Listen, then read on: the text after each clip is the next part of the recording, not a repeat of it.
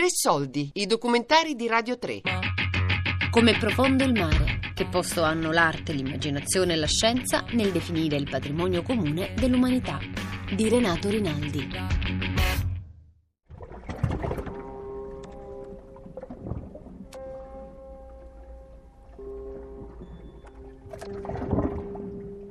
Che cos'è un oceano? È, un- ah, è una vasca da bagno piena di acqua. Eh, sì, che si riempie, che si è riempita, diciamo, e che poi ah, si muove, è molto abitato, interagisce con l'atmosfera e con le persone che vivono lungo le coste e che ci navigano.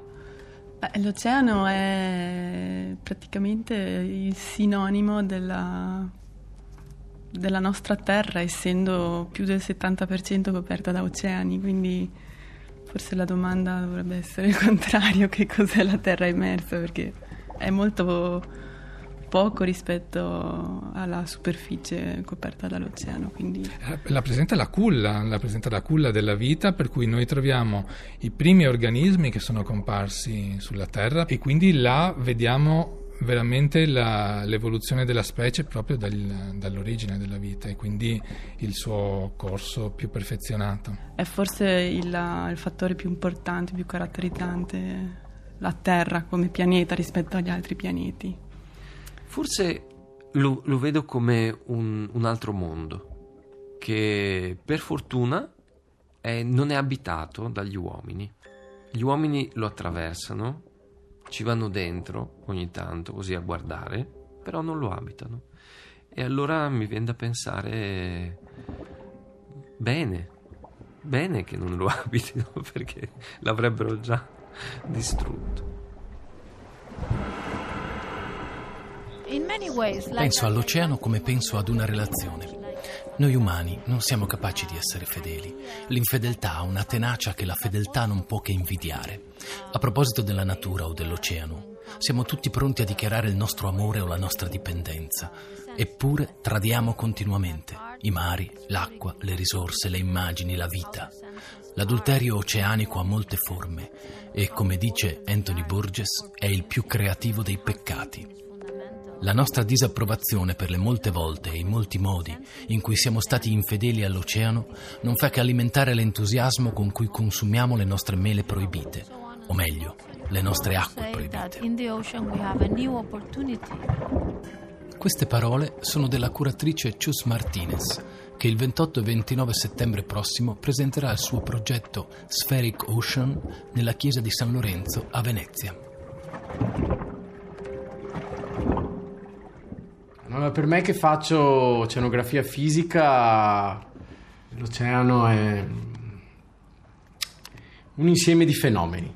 È una matrice, quindi il, il mare è l'oggetto del nostro studio, l'oceano è l'oggetto del nostro studio e è vivo per alcuni versi, quindi è la casa di alcuni animali, è un ambiente caratterizzato da acqua con differenti proprietà.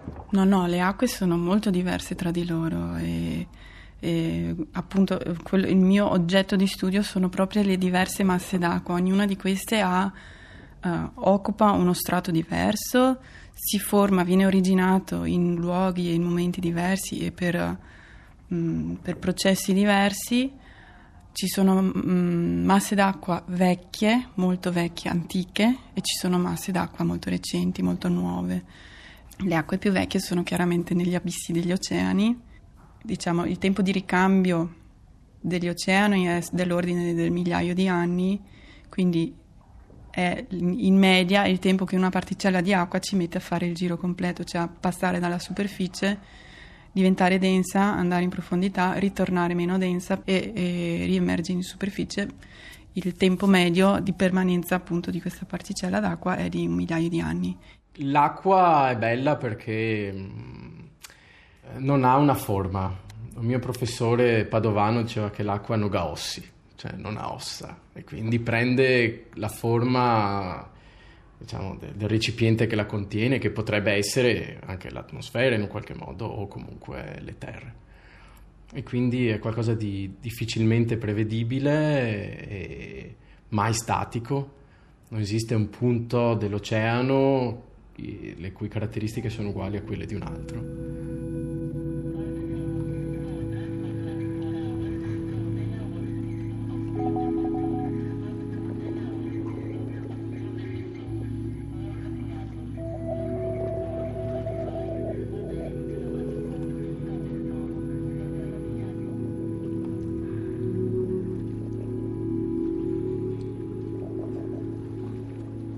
Personalmente potrei dire è l'elemento di connessione di tutte le terre emerse, quindi dal punto di vista poetico me lo voglio immaginare così. Dal punto di vista di quello che faccio come ricercatore qui nell'istituto, è, è una superficie increspata da onde. Noi in particolar modo studiamo le onde, per cui noi dell'oceano vediamo solo la parte superficiale. E ci interessa come, come si muove la superficie. Noi qua abbiamo una visione parziale dell'oceano, cosa puoi vedere tu? Poco, niente, giusto se ti, siedi in spiaggia vedi qualche chilometro quadrato di fronte a te, se vai in nave vedi qualcosa, ma ne vedrai sempre una percentuale infinitesima. Le cose più belle che ho visto dall'oceano sono dallo spazio, le foto, quando vedi questi, questa distesa azzurra con delle terre in mezzo. Probabilmente quella è la parte più bella. L'oceano per la geografia è una sorta di rimozione eh, archetipica. Geografia significa che la Terra è Ge, è Gaia, cioè è ciò che chiamiamo Terra. Ma, ma la Terra in realtà per due terzi si compone di oceani, si compone di acqua. È probabile che esattamente in questo capriola consista il dato archetipico più fondativo di quella che oggi è la nostra immagine della Terra. E il mare sta dentro questa, questa dinamica, nel senso che se partiamo dal punto di vista geografico, eh, abbiamo avuto la necessità e abbiamo ancora oggi la necessità di rappresentare il mondo eh, come una forma piatta attraverso la cartografia.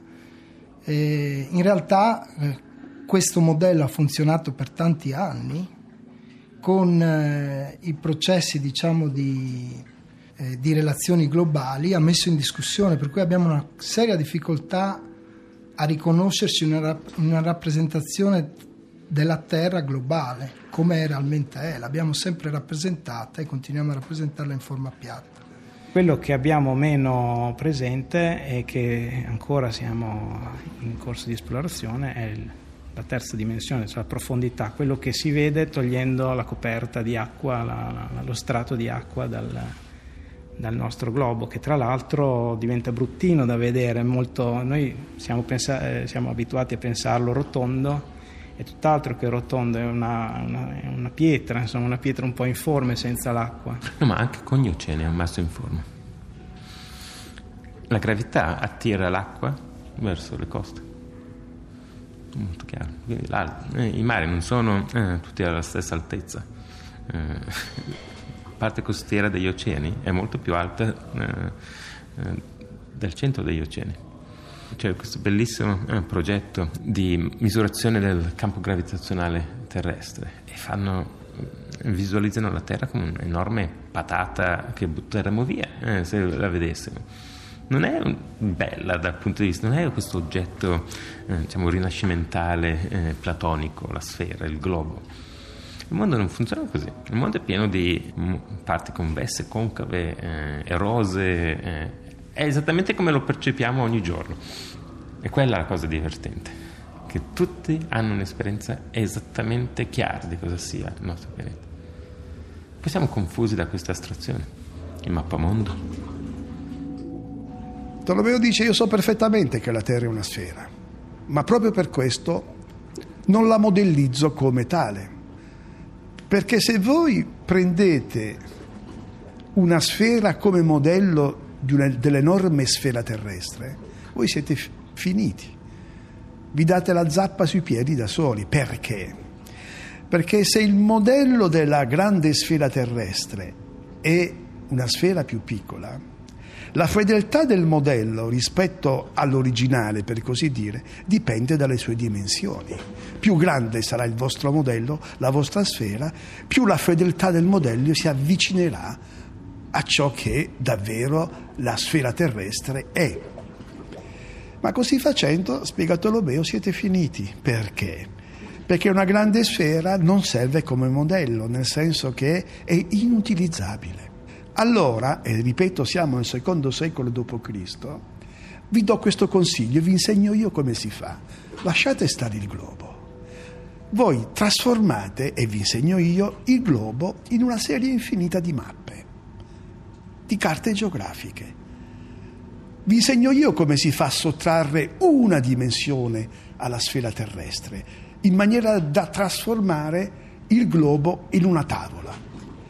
Perché quando voi avete sotto di voi una tavola, voi state comodamente seduti e a colpo d'occhio avete l'informazione di cui andate in cerca.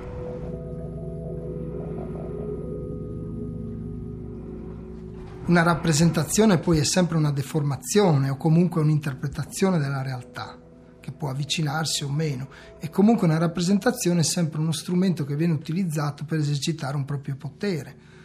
La rappresentazione che ci dà Google Maps è una rappresentazione, in realtà eh, noi abbiamo difficoltà a comprendere un sistema così complesso eh, e soprattutto abbiamo difficoltà a comprendere le relazioni che ci sono tra i vari pezzi di questa sfera e per quello cerchiamo di, come dire, eh, semplificare, no? di, di, dare delle semplificazioni. Il mare è una parte della terra, quindi direi che il mare è indispensabile per far esistere sia il, il resto, ma anche soprattutto l'unità sferica. Non le considero diverse, per quello ho un'idea terrestre del mare. E poi non so neanche cosa si intenda per terra, se si intende la terra che sta fuori dal mare o se si intende anche quella terra che a un certo punto entra nel mare. E poi a che punto questa terra viene chiamata fondo del mare? Cioè, quando il mare tocca la spiaggia, non credo che quella parte di spiaggia che va sotto l'onda sia a fondo del mare. Quindi ancora terra. Quindi l'ambiente mare in realtà è un ambiente o oh, il rapporto fra mare e terra è fino a un certo punto una coesistenza, un, uh, un, un scambiarsi parti di terra. Io le separo, però vengono separate, sì. E rappresentate in modo diverso, mm, anzi dr- drasticamente diverso. Troppo netto poi non è vero, poi dopo sì, cartina geografica è così, ma se vai a vedere in riva al mare, dov'è che lo trovi? Il, la riva e il mare. Dipende sempre da dove sei, dove guardi, che vento tira. E noi siamo sempre stati abituati a vedere una cartina del mondo che non è, non è vera, non è reale, in cui comunque le proporzioni sono falsate, dove in effetti si, si, si dà alla rappresentazione geografica alla Terra molto più spazio di quello che ha nella realtà. C'è molto più mare di quello che noi vediamo su una mappa geografica che non Terra. La Terra viene ingrandita forse per non perderci troppo. Non ho idea se ci sia più mare o più terra sul pianeta Terra. La percezione è che ci sia più terra. C'è più mare, assolutamente, secondo me. Più mare. Sì, sì totalmente più mare, ho questa percezione qua.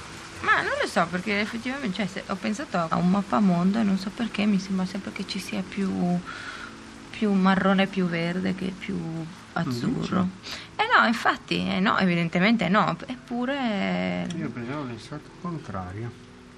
Quindi forse è probabile che così, che il mappamondo che ho visto io era un po' come una mappa che c'era in carcere in Messico dove tipo faceva troppo ridere perché la Francia era immensa, l'Italia piccolissima e poi c'erano dei paesi cioè, tipo Danimarca grande, cioè, era tutto sballatissimo, ecco. Quindi magari ho visto un mappamondo dove c'era tutto terra. Tolomeo spiega con estrema chiarezza nel secondo libro della sua geografia che la conoscenza ha un problema di modelli e che il modello per funzionare deve falsificare la realtà.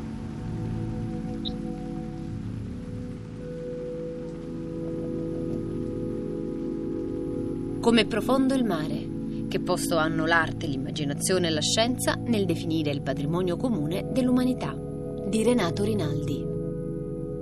Tre soldi è un programma a cura di Fabiana Carobolante, Daria Corrias, Giulia Nucci.